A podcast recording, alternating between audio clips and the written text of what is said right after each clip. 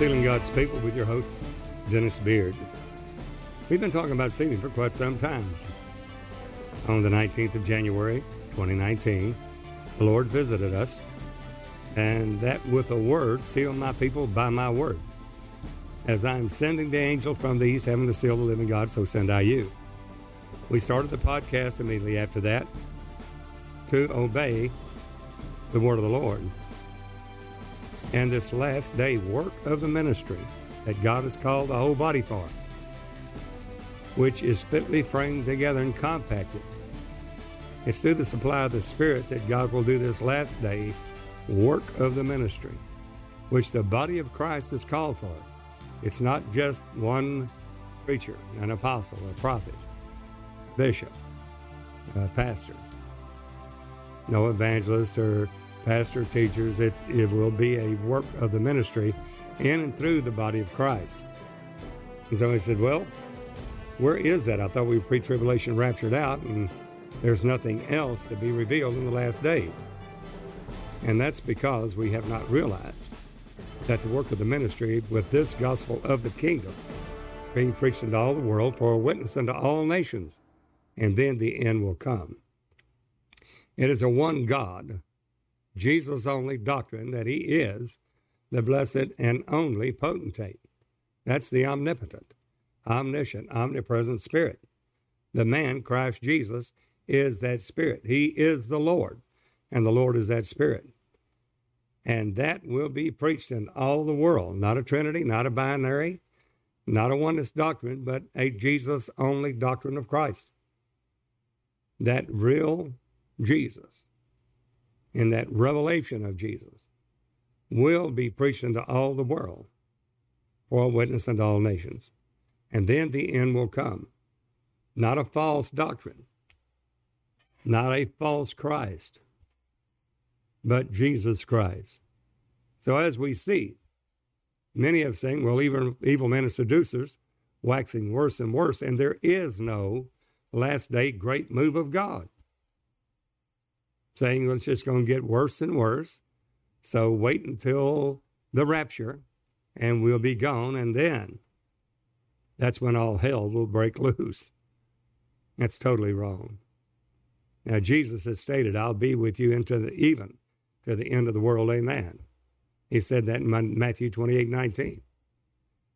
He also said that it's in Revelation nineteen with the armies of heaven, that he will come down and the Spirit, the spirits of just men made perfect, will then be literally the born again ones that were, that died in the Lord Jesus Christ. Those bodies of flesh and blood that have corrupted will be raised from the dead. Just as Job said, those skin worms eat my body, yet in my flesh I will see God. Speaking of the resurrection. So the Spirit, the spirits of just men made perfect, will reunite with a glorified body in resurrection. The body is sown in corruption and is raised in incorruption. It is sown in weakness, raised in power. As we have borne the earthly tabernacle, so will we also bear the heavenly spiritual bodies.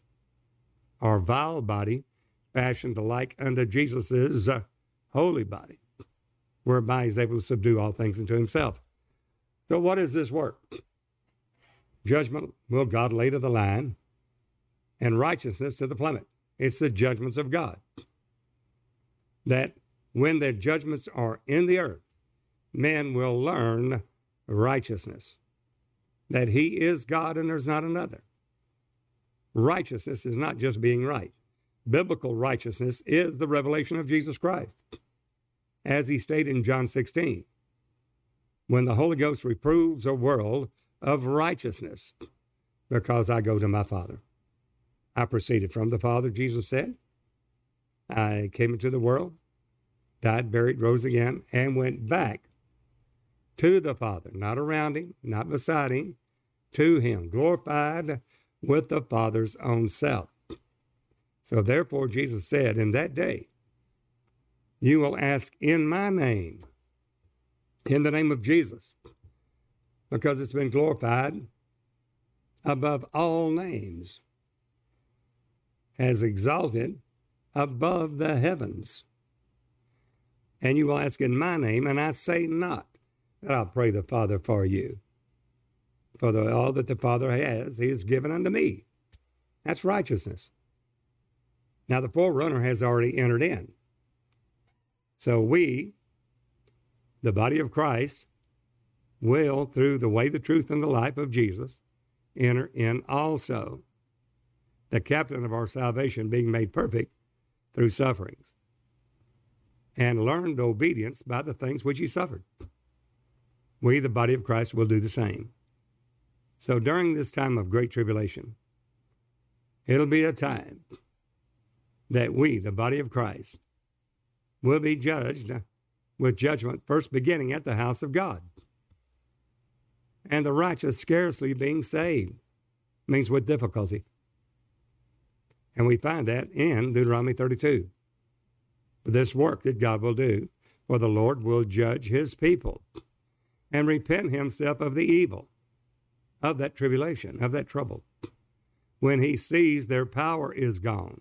Not Holy Ghost power, but their human power, literally ceasing from our own labors and entering into the rest of God. And that is through the judgments of God. He said, if you, then if it be that you suffer with Jesus, you will also reign with him. And this affliction, which is only but for a moment, the sufferings that we go through are not to be compared with the glory that will be revealed in each one of us in the body of Christ. So the greatest move of God is just ahead. We've had the former rain. That was in Acts, the second chapter. On the day of Pentecost, they were filled with the Holy Ghost. And they began to speak with other tongues as the Spirit gave the utterance. One thing we want to note is that cloven tongues of fire appeared and sat on each one of them. Well, that was a wonderful move of God in Pentecost, the Feast of Weeks, Shavuot. But now, in the last days, will be a far greater move of God, for his ministers will be changed into a flame of fire. His angels, his ministering spirits for them, who are heirs of salvation, but he makes his ministers a flame of fire, not just cloven tongues of fire setting on them, but literally, I will make you fire, and the Holy One over you for a flame, and it will go through the land. And the judgments of God will be revealed, and the wicked will be ashes under the righteous feet. Before then, he said, I send you Elijah, that prophet, that restoration prophet, before the great and terrible day of the Lord come. What's this restoration, restitution of all things? Why is it necessary? Because Acts three twenty-one, the heavens must receive Jesus until the restitution of all things. All things are the things of faith. All things are all faith, because faith is the substance of things hoped for, the evidence of things not seen. And the restitution or restoration of all things is the body of Christ coming into all truth. And we see it in First John two twenty. You have an unction from the Holy One, and you have no need that any man teach you. For it's given to you that you know all things, and you know all truth, and no lies of the truth. Who is a liar? But he that denieth that Jesus is the Christ. He's Antichrist that has denied both the Father and the Son. Why? Because Christ will be revealed. That he is God and there's not another. That he is that Spirit, just as declared in Peter's epistle, First Peter one, verse ten and eleven, that the Old Testament prophets searched diligently into the grace that should come unto us, searching what or what manner of time the Spirit of Christ that was in them. That's a capital S. It's God Almighty. Christ is that Spirit. God is a Spirit. Christ is that Spirit. When he signified beforehand, when he testified beforehand the sufferings of Christ and the glory that should follow. So it behooved Christ to suffer, die, bury, rose again, and that repentance and remission of sins should be preached in his name and enter into his glory. Would that repentance and remission of sins be preached in his name, Jesus? Christ is that Spirit, always has been the Spirit of God. And that's the revelation that will be given to all that's in the earth. And all shall know him, from the least to the greatest. Not them, no Trinity, not a binary, not a, not a oneness doctrine, but Jesus' only doctrine will be revealed. It'll be the greatest move of God this world's ever seen. We've had the former rain moderately, but he's going to cause to come down the last great rain of his strength. Has it happened yet? No. He's preparing us now. Is the latter rain here yet? No. Not yet, but it will be. He's preparing the body of Christ for it now. And there will be another suddenly, as that rushing mighty wind of the Holy Ghost. And it will be the last great rain of his strength, and that is what we read in Revelation eleven. We're going to be measured. Who's worthy? Who's worthy to enter into this kingdom? This power of God. Power given to his two servants. And those are the witness, the testimony of Jesus. We find that Jesus stated, there was a reed like unto a rod, John said, given unto me, saying, rise, measure the temple. Well, we know that we are the temple of the Holy Ghost. We're not our own, our own, but we're bought with a price. Measure the temple and the altar. That's your sacrificial life, presenting your bodies a living sacrifice, holy and acceptable unto God, which is our reasonable service. And them that worship therein.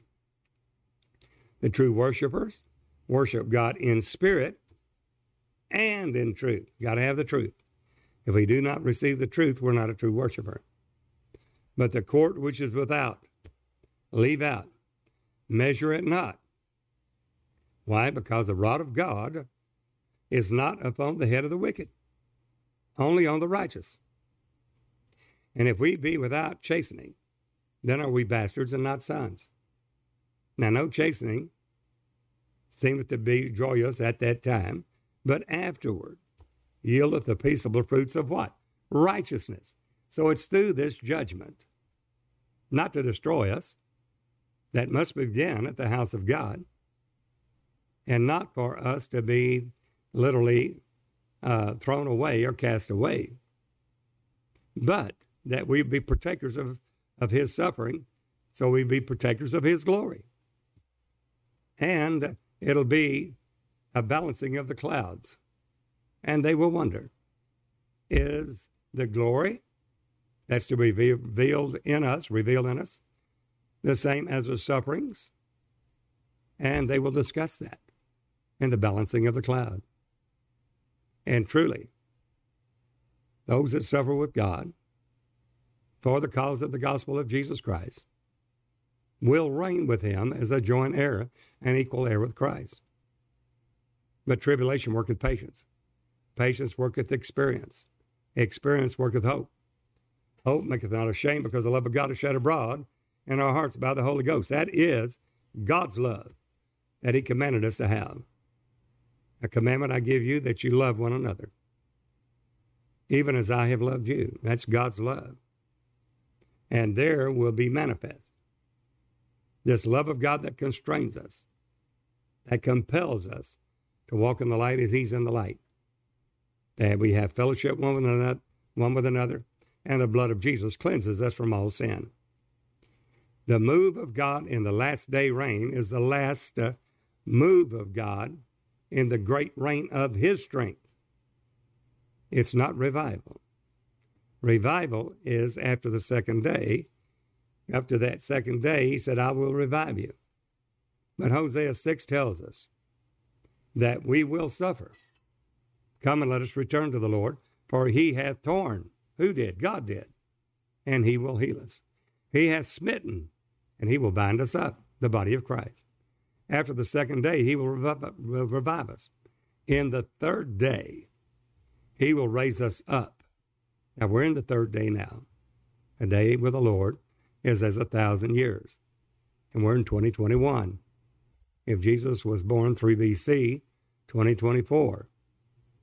And there, after that second day, in that third day, which we are in now, God will raise us up. We will live in his sight. He goes on and says, if we follow on to know the Lord, his going forth is prepared as the morning, and he will come to us as the rain, not a rapture. The rain, the former, that was Acts the second chapter, the embryonic church, and the latter.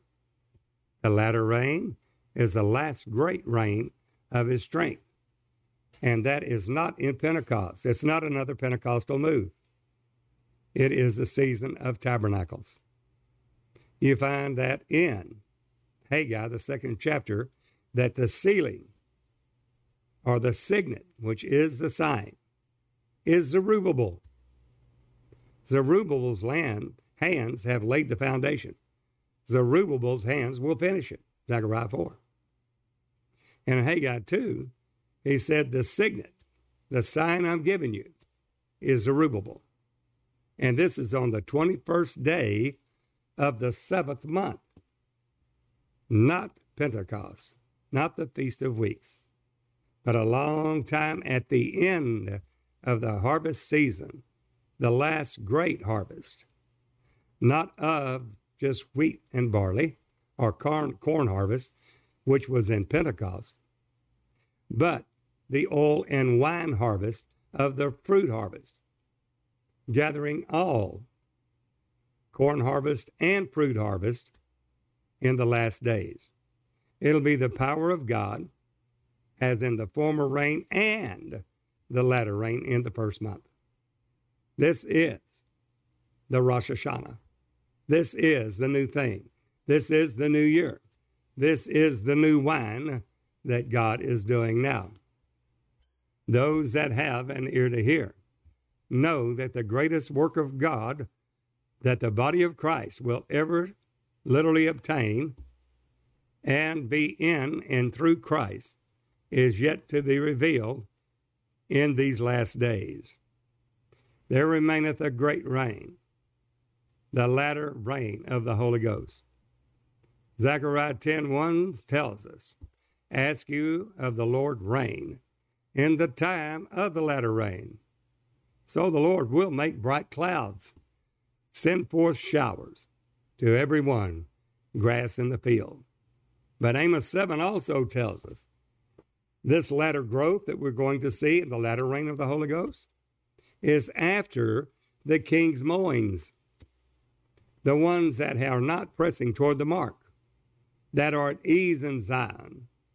He says, woe be unto them that are at ease in Zion. He said, I will search Jerusalem with candles and punish all them that are settled on their leaves. We are to stir ourselves up. We're to press toward that mark for that prize of the high calling of God in Christ Jesus. That is not the former rain. It's the final last great rain of his strength.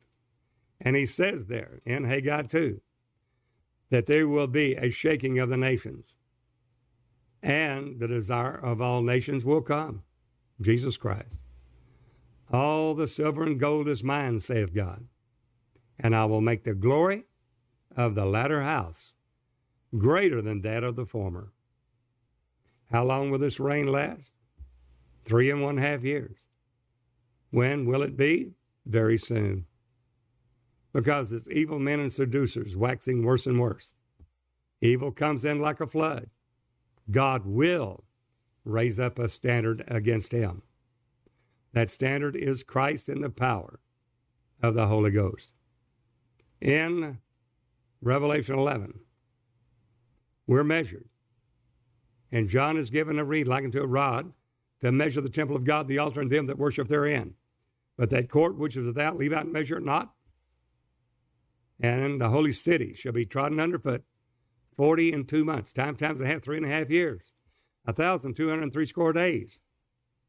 And I will give power unto my two servants.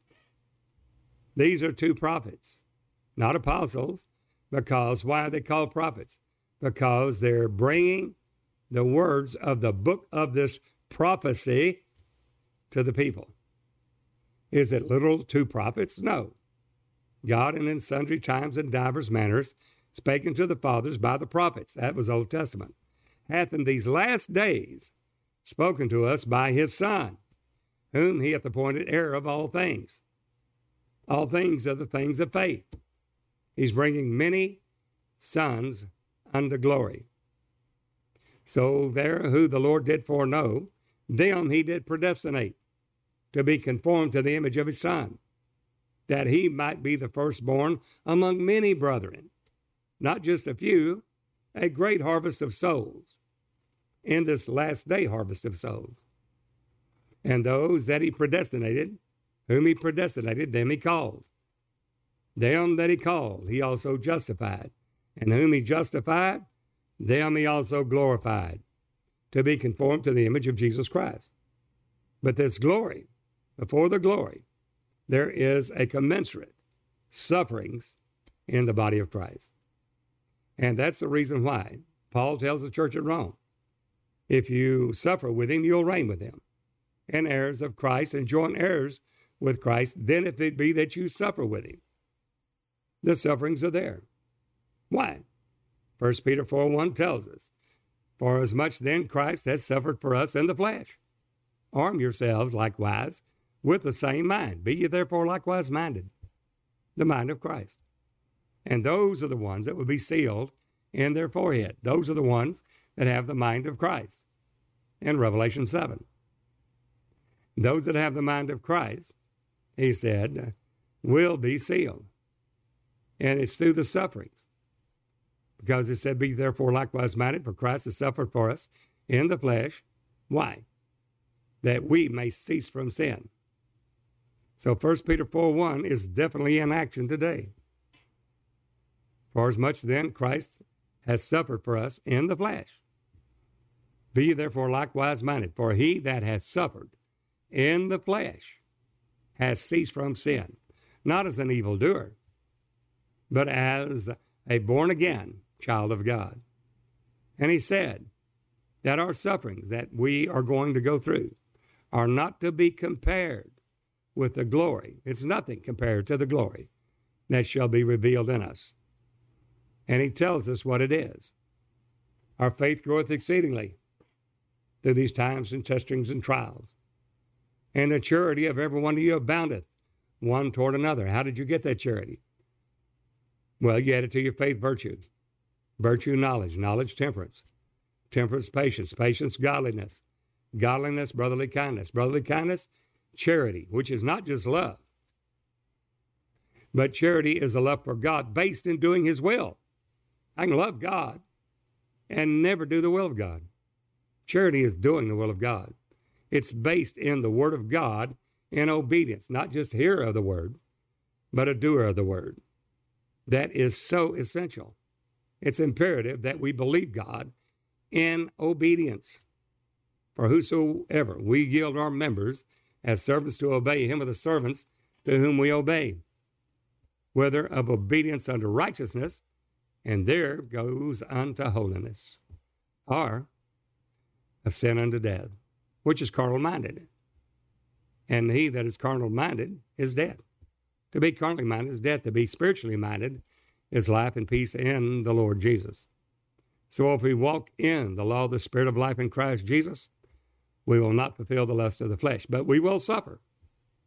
And suffering goes right along with it, for that the body of the sins of the flesh, which were destroyed by baptism, that literally born of the Spirit, then it starts sanctification in that newborn believer, that newborn babe in Christ.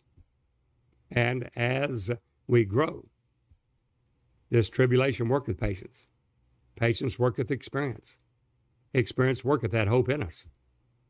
And it is that sufferings that Paul said, I've suffered the loss of all things. Look at the sufferings he had.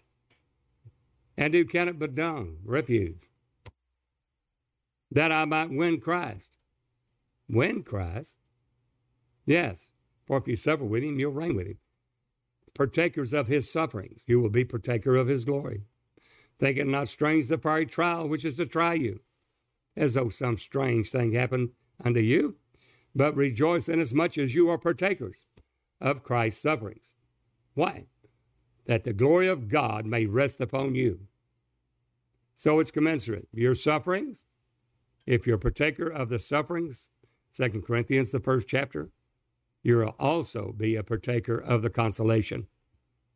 If you no suffer with Christ, then you cannot crucify the flesh with the affections of the lust, because the Holy Ghost, whose fan is in his hand, he will thoroughly purge his floor, and that with fire. So think it not strange the fiery trial which is to try you. Why? As though some strange thing happened to you. That's what we hear in the churches. No, you're not appointed to that. That's wrath. No. As though some strange thing happened to you. But rejoice inasmuch as you are partakers of Christ's sufferings. You're partakers of his sufferings. Why? So you can be partakers of his glory. There is no other way. And when you understand that, then you count it all a joy when you fall into divers temptations. Though your faith be tried as by fire, that it may come forth as pure gold. And there's your key. That's a key to the understanding that the judgment of God is for the body of Christ to come forth in righteousness. He that knew no sin became sin for us. Why? That we might be made the righteousness of God in him, through him, by him.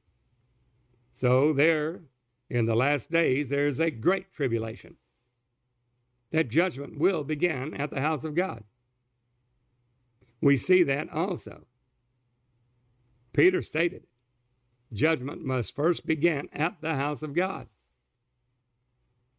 And the righteous, those that are right with God, walking in the spirit of life, scarcely be saved. That means with difficulty, with tribulation, with persecution. Why? Because your faith groweth exceedingly. What? Through these trials. Without these trials, you couldn't overcome. And you overcome through the word. And the charity of every one of you. The charity of every one of you aboundeth one toward another.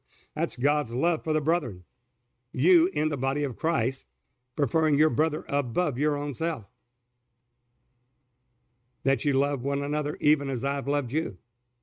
So if he died for us, we ought to lay down our lives for the brethren. We'll have our opportunity. We'll have our opportunity to do so in this last great reign of his strength. Jesus showed his love by sacrificing. Hereby perceive the love of God, because he laid down his life for us. First John three sixteen. Therefore, we ought to lay down our lives for the brethren. This is charity abounding one toward another. You've added to your faith virtue, virtue, knowledge, knowledge, temperance, temperance, patience, patience, godliness, godliness, brotherly kindness, and you've reached that mark of charity. The final epoch, the final glorification, the glory that will be revealed in the body of Christ. You've reached that level of sealing of fathers through charity, obedience, unto righteousness. And when you do, when that which is perfect has come, charity, then all that which is in part will be done away with. You see, now we see through a glass darkly, but then we'll see face to face. What is that face? God has shown forth his glory in the face of Jesus Christ. But we have this treasure in earthen vessels, that the excellency of the power might be of God, not of ourselves. For the Lord is that Spirit. That's the first revelation we have to give. We have to get it and receive it and preach it. That Jesus is that Spirit. He is the Lord, and the Lord is that Spirit. He is the Holy Ghost. Jesus is the Holy Ghost. He is the Christ in you. He is the quickening Spirit. The man Christ Jesus is that quickening spirit, First Corinthians fifteen forty-five. And where the Spirit of the Lord is, there's liberty. Well, what do you do with the liberty? That's the liberty in the Holy Ghost. Stand therefore in the liberty wherein Christ has made you free. Be not entangled again with the yoke of bondage. We don't want to build those things again, which we have destroyed, yet lest we become transgressors. We're going on to the measure. We don't look back. Remember Lot's wife. He that putteth his hand to the plow and looketh back is not fit for the kingdom of God. Don't look back to Pentecost. Look forward ahead to tabernacles. Don't look at the former rain. Look forward to the latter rain, the last great rain of his strength. The greatest move of God is just ahead for the body of Christ as he's preparing us now for the work of the ministry. This charity that will abound one toward another. It did it in the former rain, but now it's going to do it in the last great rain of his strength. Not just a corn harvest of wheat and barley, but fruit harvest of oil and wine. The last great rain of his strength. And uh, that charity abounds one to another through the sufferings we have. And he goes on and says in Second Thessalonians, the first chapter, that this charity abounds one to another. We're bound to thank God for you in all your tribulations and persecutions that you endure. Because all that live godly in Christ Jesus shall suffer persecution. They said, oh, Brother Beard, you know, we've heard that you were attacked.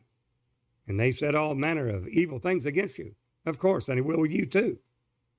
We all that live godly in Christ Jesus shall suffer persecution. But look at the source. Look at the ones that attack. Jesus said, my people, you attacked them, and they turned the other cheek. They did not revile back against you. They held their peace. They committed judgment to the Lord God Almighty. For vengeance is mine, I will repay.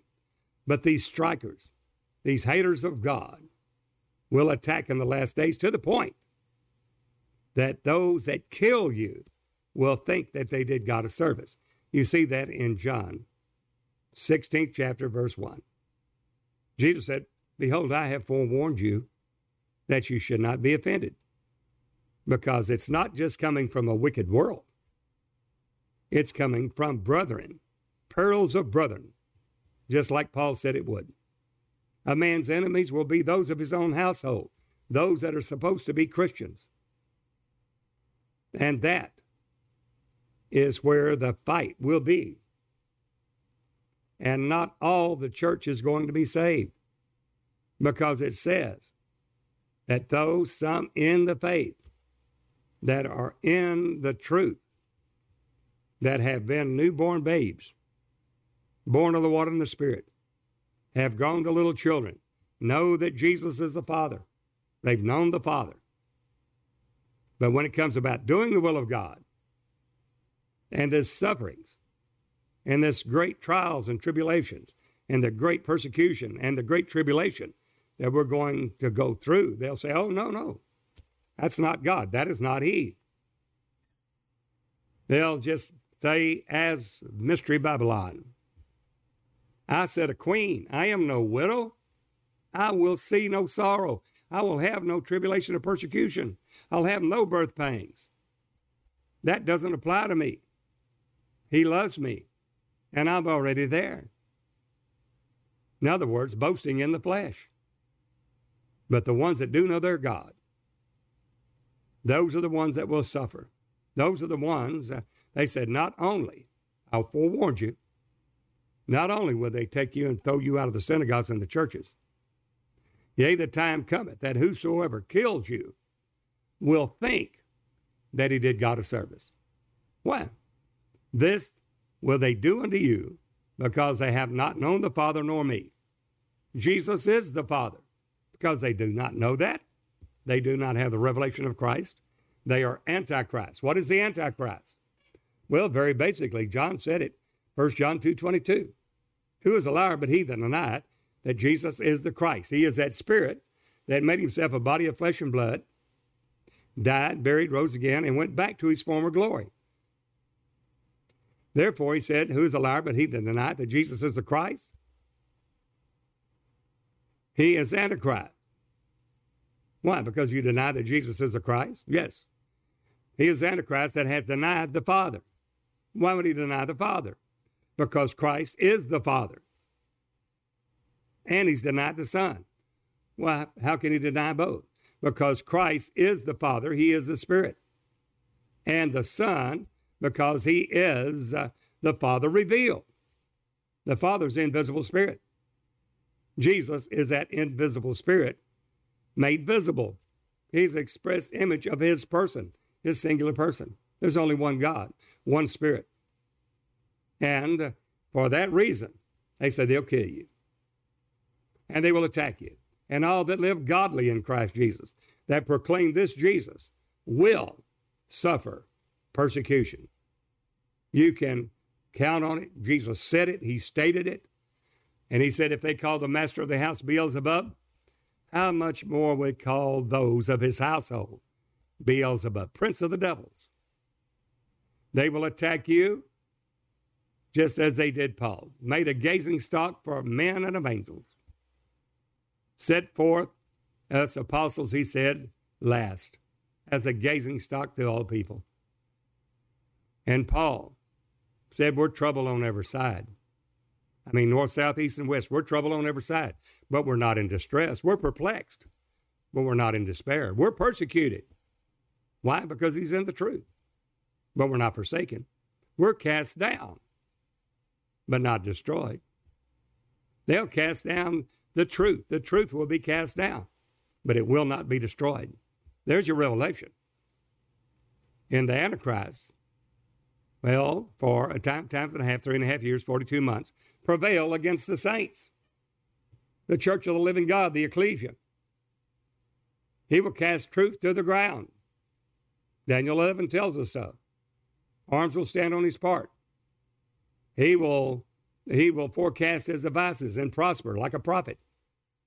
And he will divide the prey among the people. And they'll say, who's able to make war against the beast? Who's able to make war against him? All arms stand on his part. And at that time, that, that is determined will be done. God will destroy her. Why? Because this great persecution against the saints. And it says, it casts truth to the ground. But Paul said, yes, you know, we, the truth is casted down. We're cast down because we're, we're proclaiming the truth, but we're not destroyed. You cannot destroy the truth. The truth always will prevail. And those that stand for truth, get ready, because you will have your opportunity to seal your testimony with your own blood. That's the difference between a hired harling and those uh, that are for real. They are ones that are hired harlings will literally flee from uh, trouble, free from tribulation. They'll leave the flock, seeking to save their own little souls. But the good shepherd, he stays with the sheep. And thereby you'll know him. The hired harling, the hired harling, the one that's preaching for money, will flee because he's a hired harling. He's for money. He never was for the word of God. He's a hired harling. And that's the reason God said, I'm against you, pastors, because you have sheared my sheep and you haven't fed them. You know, you've learned a few scriptures, and a little blessing plan, but you never lifted up the cross. Now, crossless Christianity. You never did tell my people that the cross is required for a believer as soon as he follows Jesus. A crucified life is required that you present your bodies a living sacrifice, holy and acceptable unto God, which is your reasonable service. He said in Luke twelve, sell that you have. Somebody said, oh, no, no, that was for them back then. Well, Jesus said it, sell that you have, sell your substance. Provide for yourselves treasures in the heavens. What do you do with it? Give alms, offerings. Sell that you have and give alms. Somebody said, well, he didn't tell me to do that. It's in the gospel, friend. The gospel according to Luke, Luke twelve. Sell that you have and give alms, alms, uh, offerings. Provide for yourselves. For yourself. Somebody said, how can you provide for yourself? You're selling everything. Yes, that's right. Because if you will be perfect, sell that you have. Called unto perfection, to the measure of the stature of the fullness of Christ. Sell that you have and give alms. Provide for yourselves treasures in the heavens, where moth and rust does not corrupt. Thieves do not break through and steal. Somebody said, I'm supposed to work all my life and just give it away. You're not just giving it away. You are providing yourselves treasures in the heavens. How did you do that? By picking Jesus over mammon, over money.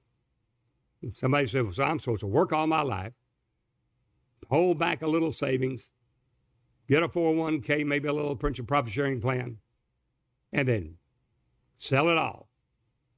Well, if you believe God, he said, consider the lilies. They toil not, neither do they spin. Yet Solomon in all his glory was not arrayed like one of these. Seek ye first the kingdom of God and his righteousness. What's that? The righteousness which is by faith. Well, that certainly has to have faith. Somebody said, have you done it, Brother Bird? Yes, I did. Well, have you regret? Absolutely not. Why? Because he said, do it, and he would take care of you. Sell that you have. Give alms. Provide for yourself, not for somebody else. Provide for yourselves treasures in the heavens. Somebody said, well, I'll wait until I'm about to die, and then I'll give a large offering to the church and buy my way in. No. No, it's a crucified life. You've got to crucify the flesh with the affections and the lusts. It's called sanctification, that you might be presented blameless, both holy, blameless, both spirit, soul, and body. So who's he speaking to there? Every believer. Sell that you have and give alms. Why? Provide for yourselves. Provide yourselves treasures in heaven, where moth and rust does not corrupt. Thieves do not break through and steal. Why? Don't I need that? God knows you have need of these things. He said, seek you first the kingdom of God and his righteousness. And all these other things will be added to you. That takes faith, my friend. When a person sells out, God deals with them differently. If you will be perfect, to the young, rich young ruler, sell that you have. He went away sorrowful. He had a chance to be one of the apostles, the disciples of Jesus. He told the young, rich, rich young ruler, one thing thou lackest, sell that you have and give to the poor. Go pick up your cross, come follow me. He could have been one of the twelve. He could have been a, another disciple added there. But he went away sorrowful. Why? Because he had much riches. And Jesus said a profound statement. How hardly shall those that have riches enter into the kingdom of heaven. It astounded the, the disciples. Said, well, then who then can be saved? Jesus said, it's easier for a camel to go through an eye of a needle than for a rich man to enter the kingdom of heaven. With God, all things are possible. There, that rich man, one thing thou lackest. He'd kept the law. He thought he, he thought he was fine. But Luke twelve has nothing to do with the rich young ruler. He's talking to the body of Christ, to all that will hear. Sell that you have. Give alms, give offerings. What are you doing there? Becoming totally poverty-stricken? You're just, you know, you're just desolate? You're destitute all of a sudden? No. You have provided yourselves with treasures in the heavens, where moth and rust doth not corrupt, and thieves do not break through and steal. There's the promise with that, friend. Those that have left houses and lands, forsaken all, Mark says, shall receive in this lifetime a hundredfold more. In this lifetime, that's a hundredfold blessing. And in the life to come, life everlasting. My, my. You don't hear that preached. Somebody said, well, that's a cult. That's a Bible. But you don't move and you don't do anything without the leading of the Holy Ghost.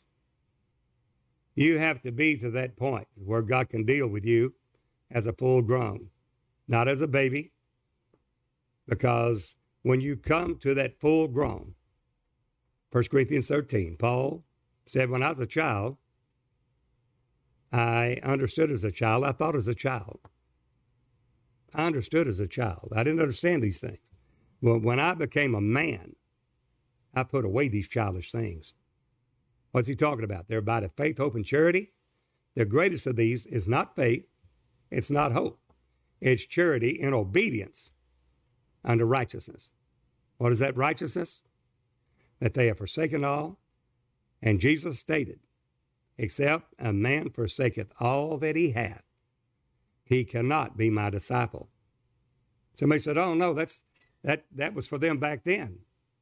It's the word of God today.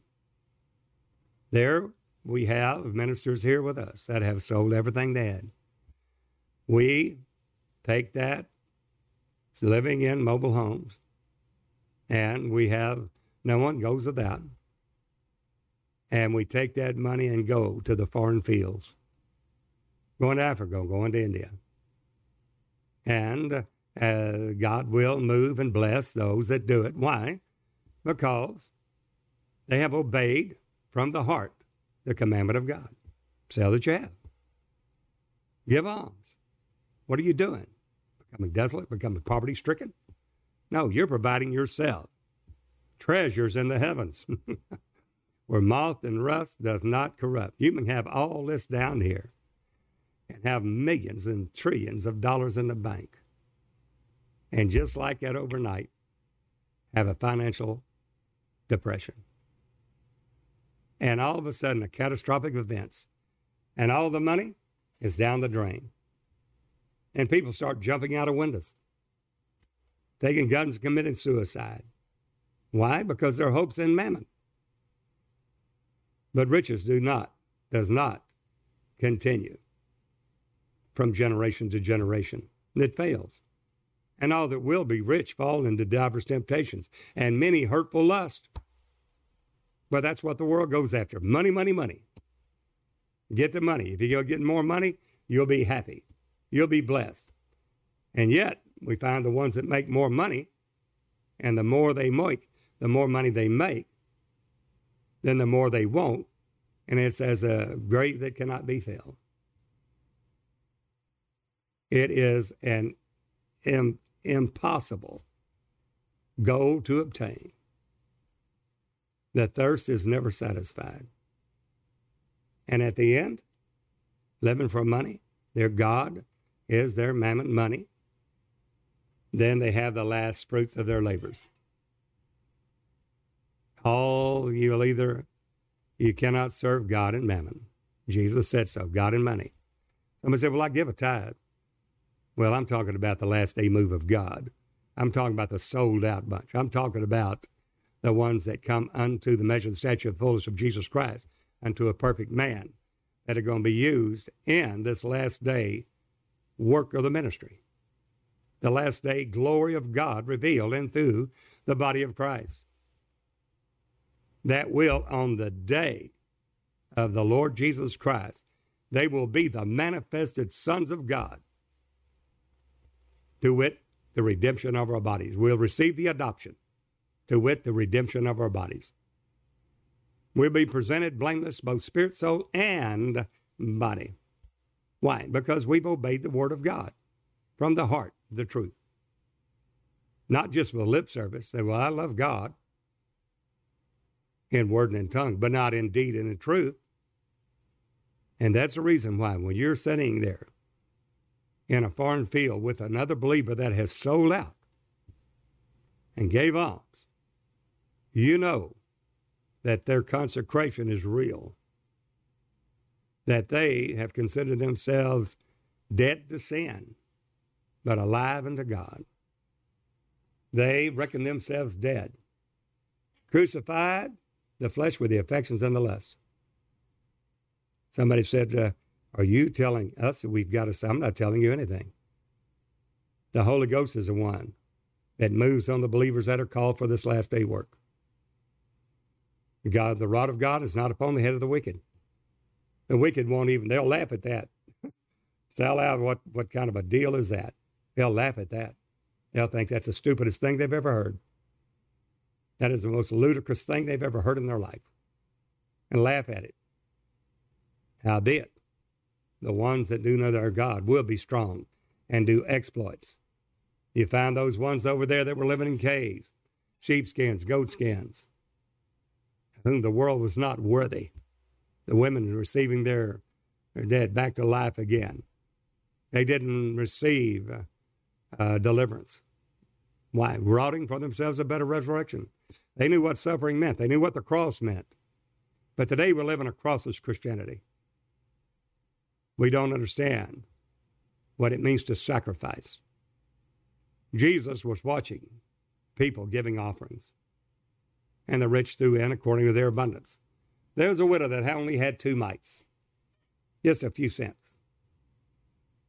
And he looked and said, this poor widow, out of her penury, her, her being totally poverty-stricken, has given more than they all.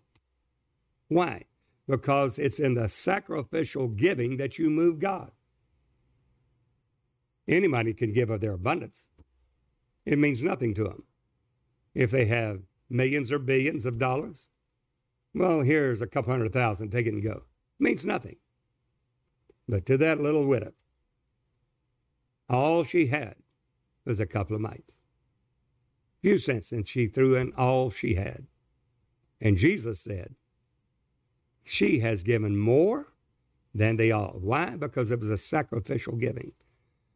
It's all in sacrifice. If you love someone, you will sacrifice for them.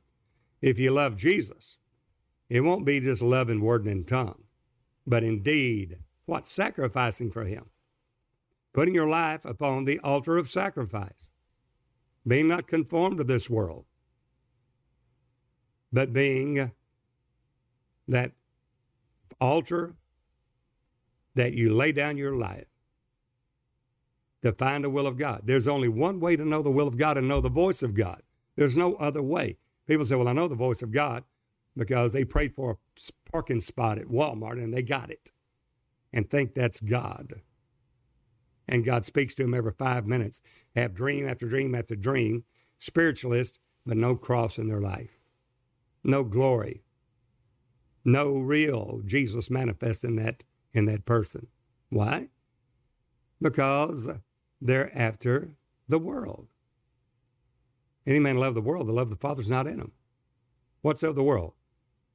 The lust of the eyes, the pride of life, the lust of the flesh. The world passes away and the lust thereof. Somebody said, well, I'm going to leave my business to my son or my daughter or whatever. Well, to what end? Riches don't endure from generation to generation. And the world says you, the world says who he who has the gold makes the rules. That's their golden rule. Look out for number one, because if you don't, no one else will. Well, I know it's ludicrous because Jesus said that those that condescend to men of low estate prefer their brethren among themselves. That commandment that you love one another as I have loved you. Be willing to lay down your life for the brethren. Now that's a love that only the sacrificial life can bring. And we're right back, and I'll close with this. In Romans twelve, verse one, the only way you can know the voice of God and obey it in obedience to make heaven, because if you do not do the will of God for your individual particular life, and we do not do the will of God, we will not be able to enter into heaven. We won't be able to enter into the kingdom of heaven. Jesus stated that in Matthew seven. Not all that say unto me, Lord, Lord, will be able to enter in. Lord, Lord, means that you have been born again. No man can call Jesus Lord except by the Holy Ghost. They knew he is the Lord, the God of glory, Jesus, the Father. They knew it. But Jesus said, there, not all of you that's saying to me, Lord, Lord, will be able to enter in. What? Surely you don't mean that, Lord. I mean, after all, we were newborn babies. We were born of the water and the Spirit. And we've known that you're the Father. We call you Lord. And no man can call you Lord except by the Holy Ghost.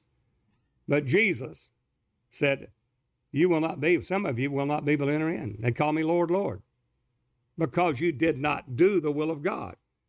There was a particular will for you to do, and you didn't do it. Whatever you were called to do, you didn't find the leading of the Holy Ghost, know the voice, and obey it. You didn't do it. And because of that, you didn't enter. You cannot enter the kingdom of heaven. Oh, my Lord, how can it be? Well, we're told an easy believism today. Just shake the preacher's hand, join up, ask Jesus to come in your heart, and you've got it. No, friend, you don't.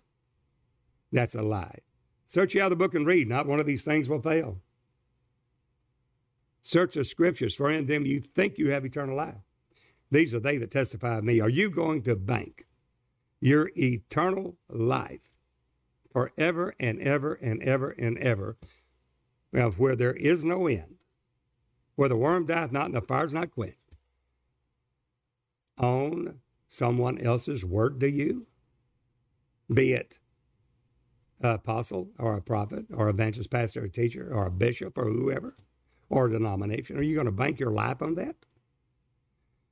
You see, the ones in Berea were more noble than the ones in Thessalonica, because with the word of God Paul preached, they received it with all readiness of mind. But they searched the scriptures to see if the things Paul preached were so. Therefore, the word of God says they were more noble.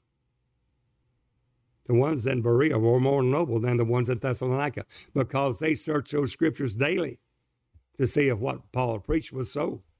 And if you search the scriptures, the devil, when you hear a person and you're in the world and you've got the world wrapped around you and all you're hearing is the world, well, then you hear a man of God preach and you'll say, oh, the devil will immediately say, that is a devil. Don't, don't follow that. But then when you get the word of God out, the Bible and the word of God, and you start searching that scripture and you say, oh, well, this man is preaching the word of God. There it is. And he's bringing it in the light and leading of the Holy Ghost. Well, now that word is true, not in the letter only, but in the spirit giveth life. And you know that life is coming alive in your body. You can feel it. How do I know Jesus lives? Because he lives in you. Paul put it this way, I was crucified with Christ, nevertheless I live. Yet not I. Well, Paul, if it's not you living, who is it? Christ liveth in me. And the life I now live, I live by the faith of the Son of God who loved me and gave himself for me. Well, do you feel that faith? Yes, you do. Do you feel the leading of the Holy Ghost? Yes, you do. Do you hear the voice of the Lord leading you? Yes, you do. How did you get there? There's only one way. And that's through obedience to the Lord Jesus Christ. Romans twelve one, Paul talking to the brethren, the body of Christ.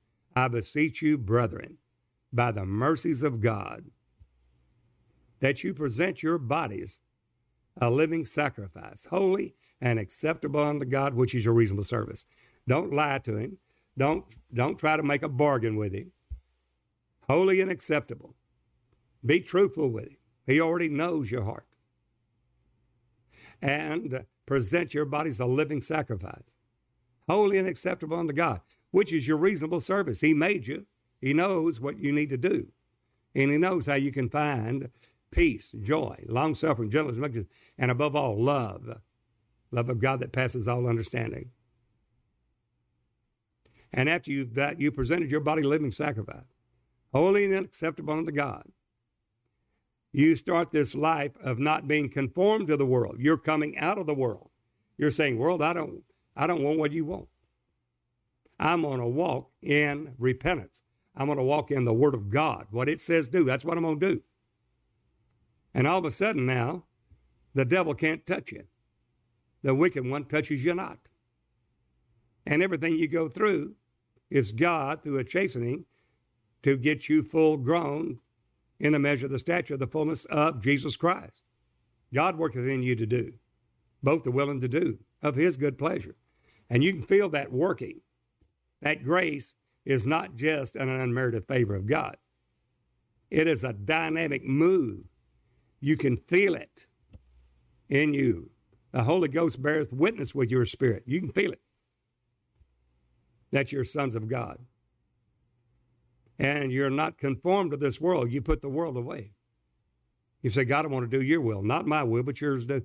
Your will be done. And when you do that, they, you've got God's attention. He watches over his word. And God cannot lie. What he has spoken is forever settled in heaven. The heavens and earth will pass away, but my word, God said, will never pass away. That is the only thing that you know is the truth. The only truth there is, is the word of God. Sanctify them through thy truth. Thy word is truth.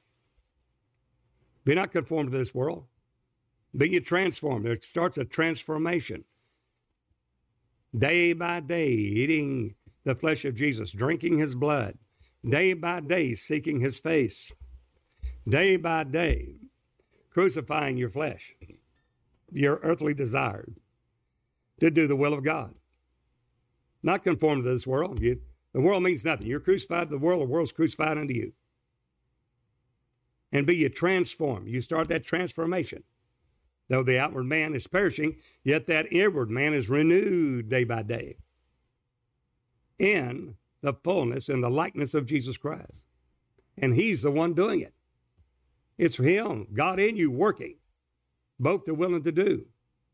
And for the first time in your life, you'll have peace because you're doing the will of God. You're doing what you were created for.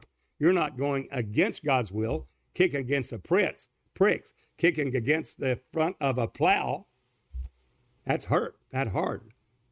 And wonder why we have ulcers and pains and blood pressure and, and all kinds of diseases and all this kind of stuff is because we're going against what we were created to do. And it becomes a mental process of where there is no peace.